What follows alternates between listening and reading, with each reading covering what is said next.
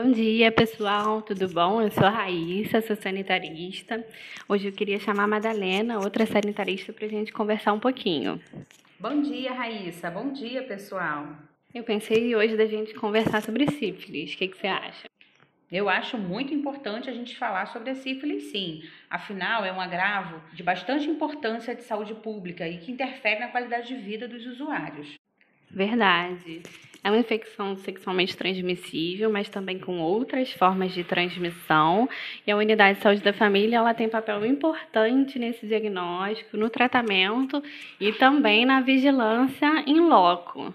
A unidade da estratégia de saúde da família precisa estar preparado com estratégias preventivas e de intervenção terapêutica imediata, garantindo assim a disponibilização dos insumos, além da confidencialidade e não discriminação. Concordo, em especial com a não discriminação do usuário, se ele usa camisinha ou se ele está cometido com a doença além da confidencialidade, isso é importante para a formação do vínculo com a equipe da Estratégia de Saúde da Família, que é um dos pilares da nossa política. E o que, que você pode me falar sobre as estratégias preventivas para sífilis? A melhor forma de prevenção da sífilis é o uso do preservativo, que deve ser ofertado a todos os usuários, lembrando que a maioria das pessoas não descobrem a do a doença pelos sinais e sintomas, acabam descobrindo através do teste rápido.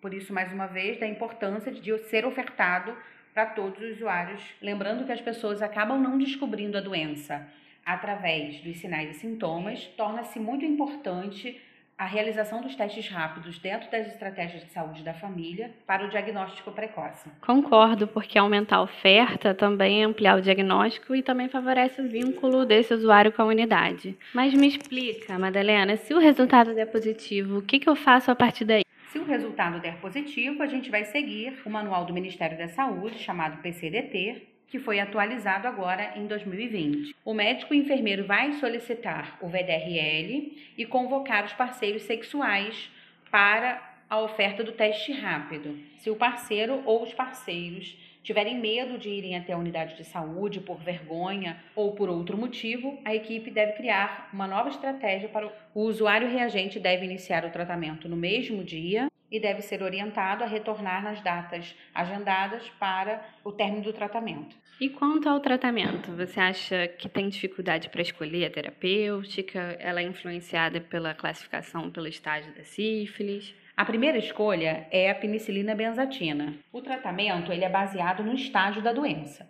No caso de sífilis latente recente, sífilis primária e secundária, a dosagem é de 2 milhões e 400 unidades intramuscular no glúteo, dividida em duas aplicações. No caso da sífilis tardia e terciária, é feita três doses de 2 milhões e 400 unidades por durante três semanas consecutivas. Se por acaso o usuário não souber o tempo do agravo, a duração do agravo, o mesmo deve ser prescrito esquema terapêutico para três doses. E se esse parceiro ou esses parceiros derem resultado negativo, como que a gente vai acompanhar esse caso?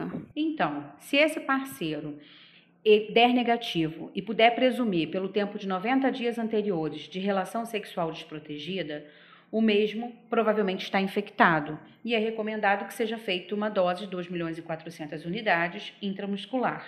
Eu acho que o bate-papo foi bastante interessante. Obrigada pela presença e até a próxima. Até a próxima, gente.